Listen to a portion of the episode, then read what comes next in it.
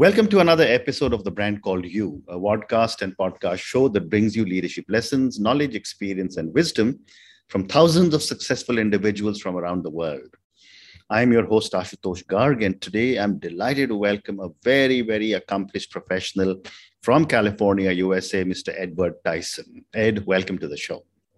Thank you, Ash. So happy to be here. Thank you. Ed is the CEO of PerSynergy Consulting, which is an organization focusing on transformation. He's a former Marine and he's an author. And all of you know, I'm very partial to authors. He's an author of a book titled From Expert to Executive, and we'll speak about it. So Ed, let's start talking about PerSynergy Consulting. Tell me about the venture and what is the background of the name?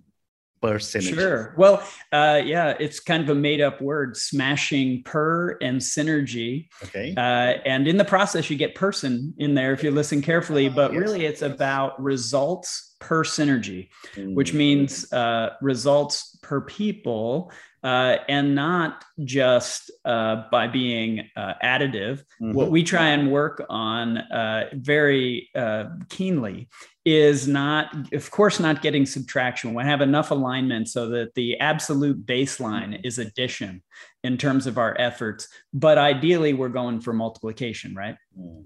Very interesting. And after, a life in the Marines, what was your motivation to get into consulting?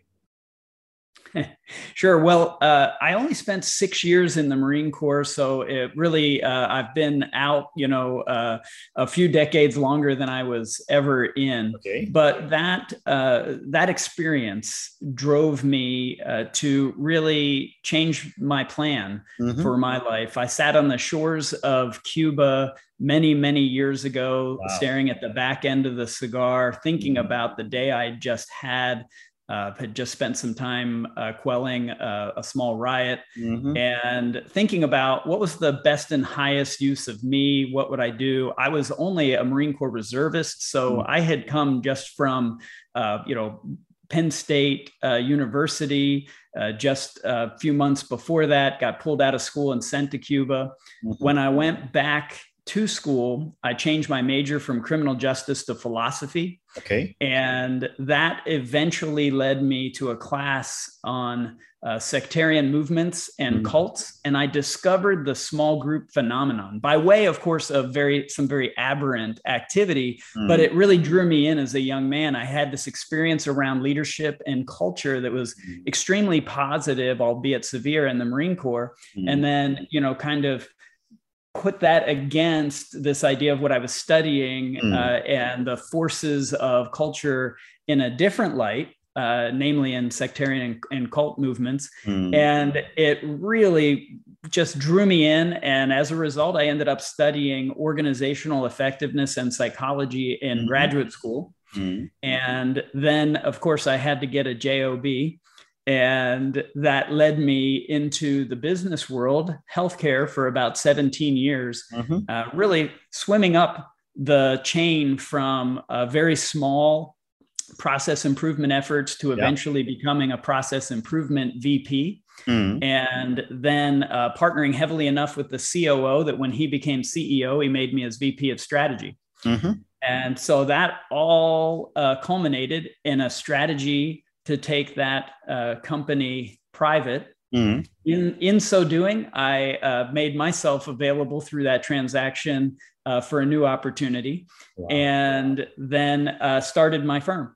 And so really, at that point, it was taking a lifetime of experience with different levels, different types of process improvement, all the way from strategy to very granular, and flipping that into a business called PerSynergy Consulting. Wow. So we focus on three different levels of transformation, individual, team, and organizational. And the individual stuff looks like executive coaching, the team like team coaching, and the organizational typically is strategy development, organizational design, or digital and process transformation. How interesting. So before I go further, how do you define transformation? How do I define? I spend a lot of time defining leadership. Not a lot of people ask me that question. Well, I think really it is any really marks any substantial change from a current state to a desired future state. And in the middle, we have the transformation itself, right? The grueling process of both ideation and figuring out what it is we do want to become, as well as the brutal process, particularly at scale. Change is very tricky. There's a reason more than 2/3 of change and transformation issues fail. And it's because of how devilishly tough this stuff is, right? So it's that brutal piece between the current state and the future state is, our fun time. Amazing. And, Ed, having led large companies and worked in several large organizations and an entrepreneur, one of the biggest challenges most leaders face is actually being able to transform. Everyone likes status quo ante, actually. How do you persuade leaders to transform in one of the three pillars that you work in? Sure. Well, if we go into my model of thinking about both organizational effectiveness in a macro level, but in a micro level, somebody's leadership, I pull apart that transformation equation and take a look at really what you need to do in order to move past what are those natural, normal, highly predictable responses to change, but that are also very dangerous for the individual and the organization. So namely, ignoring, resisting, or retreating. Those are the three very typical responses. And so in my work, what I try to do with all individuals, whether it's an individual that's coming to me to change, or we're talking about how do they coach someone else, is we use what we call the Leadership SOPs transformation model, which starts with exploring, which is both first an exploration to find your partner. Where are they? Where is the person you're trying to help change? Because if you just simply jump into where you think you want them to be, or you're assuming they'll be, you might never find them. And therefore, to your point, you're never going to get the actual change. So in explore, you've got to explore where the heck the person is psychologically vis-a-vis this change. Do they see it at all? Are they oriented to it at all? They begin to collect some information. Are they engaging at all?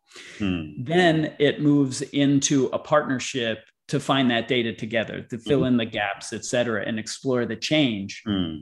So that's explore. Then we move into clarify, where you take all of that information and turn it into insights, priorities, and plans. Okay.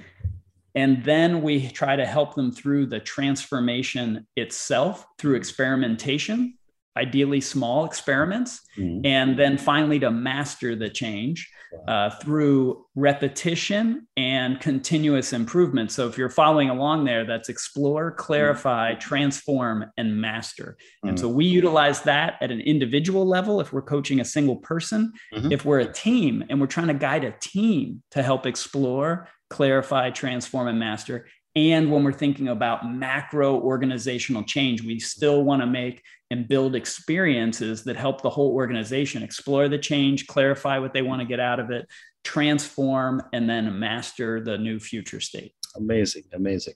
And Ed, one of the things that is often spoken about is, especially by people who are in Marines or in India, the Indian Army or the Navy, Air Force, is there is a very unique set of learnings that the Defense Services gives to all its young people.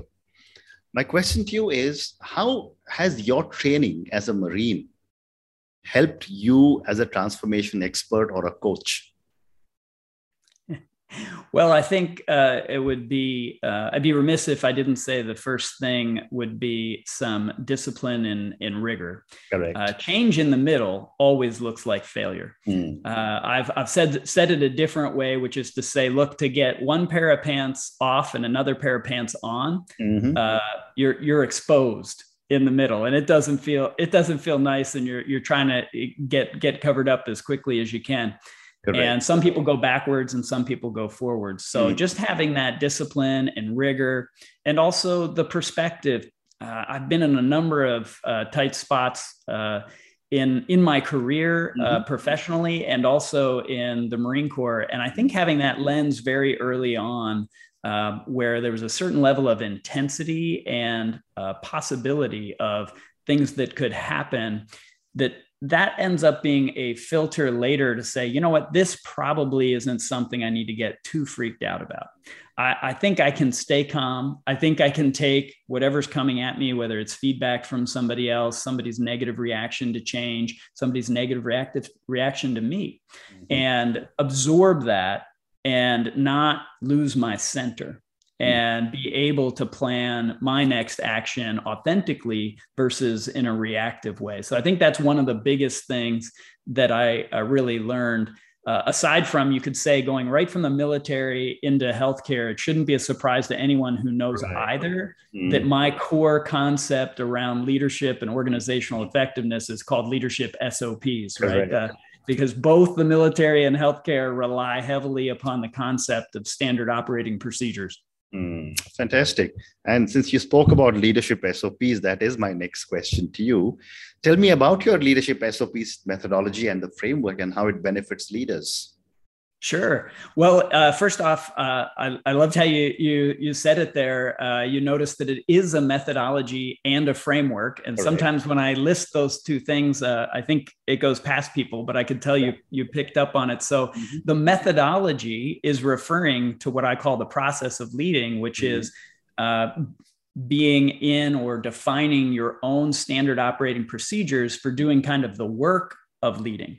So the first part of SOPs stands for standard operating procedure. So quite simply, leadership SOPs are your standard operating procedures for leading. And that's all it was when it first started, except the next question people started asking me was, okay, I buy that. What standard operating procedures should I develop? And that's where I realized I needed to get a little bit deeper into what is the work of leading? What are the work functions that leaders need to do? And so that's what the second time around the SOP stands for. And that's where the framework comes from. So standard operating procedures methodology, and then structure, operate, perfect is our framework. And under that framework, under structure, operate, and perfect, we have 24 dimensions that really define what does it mean to structure a community of effort? What does it mean to operate one?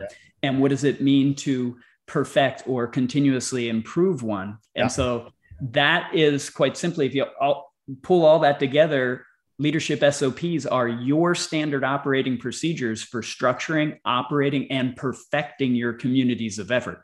Wow. Well, this is the first time I've heard a new set of words for SOP, from standard operating procedures to structure, operate, and perfect. And I think I like that better. Well, you know, what's funny is I've got a lot of automotive clients, both in kind of new tech automotive and traditional big three. And for them, it means start of production. Yes, that's true. It's also start of production. Well said. So moving on, Ed, you know, you also speak about three frameworks in your technique.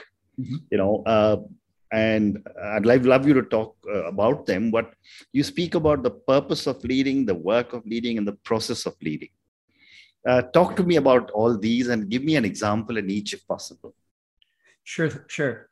Well, really, this relates to my journey, which, hey, it shouldn't be a surprise to anyone that as a former VP of process improvement, the first thing I started to do was think about leadership as a process. And I thought that was a big idea. Then, as I mentioned earlier, as soon as I started talking about it as a process, people bought it, but they needed to go deeper and say, okay, so what should I build my process to do? Which is what led me to the work of leading. And then I realized in trying to sell the work of leading to people, they said, I don't have time for that.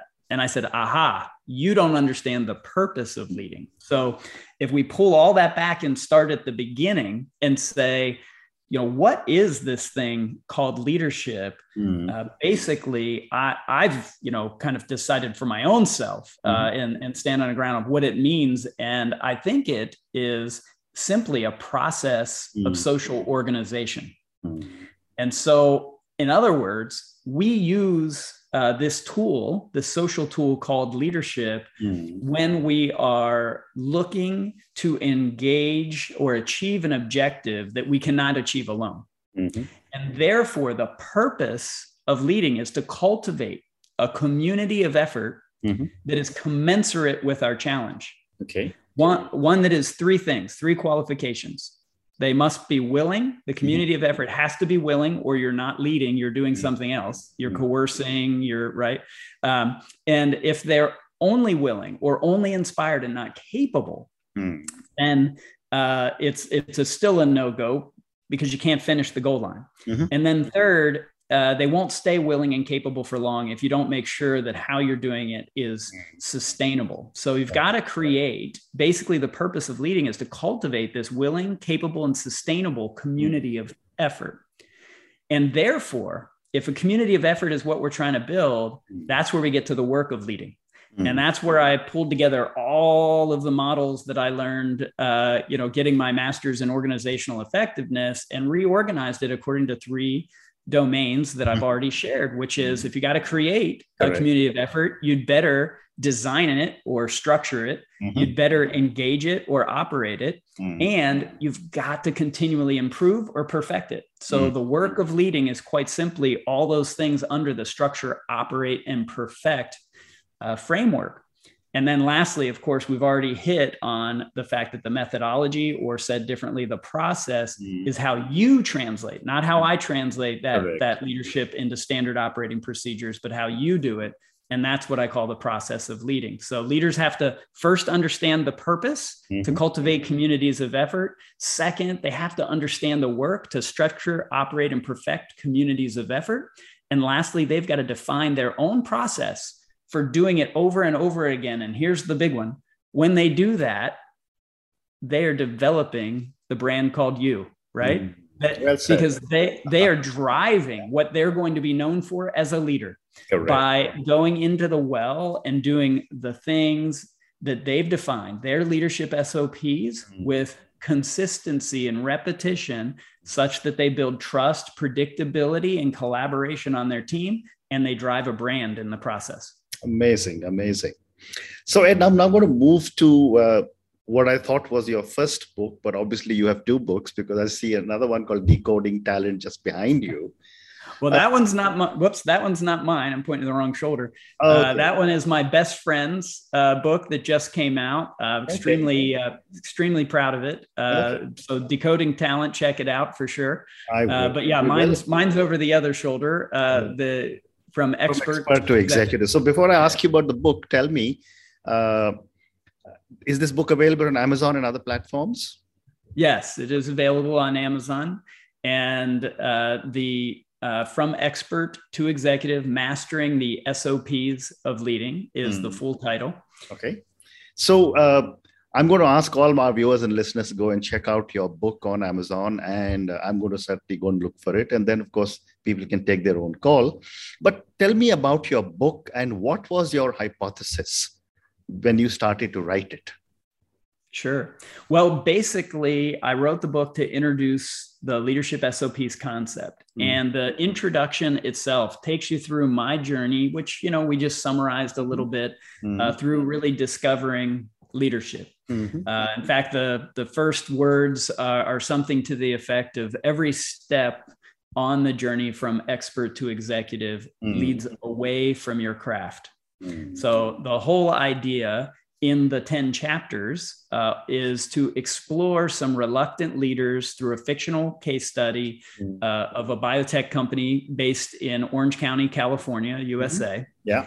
And it's all about these scientists really grappling with their need to step away from the bench, step away from the science, and embrace this thing called leadership if they are going to achieve their objectives. So it's all about this idea that you've got to learn how to shift your gaze away from the work you love and the objectives that got you fired up in the first place, and put that focus on that community of effort.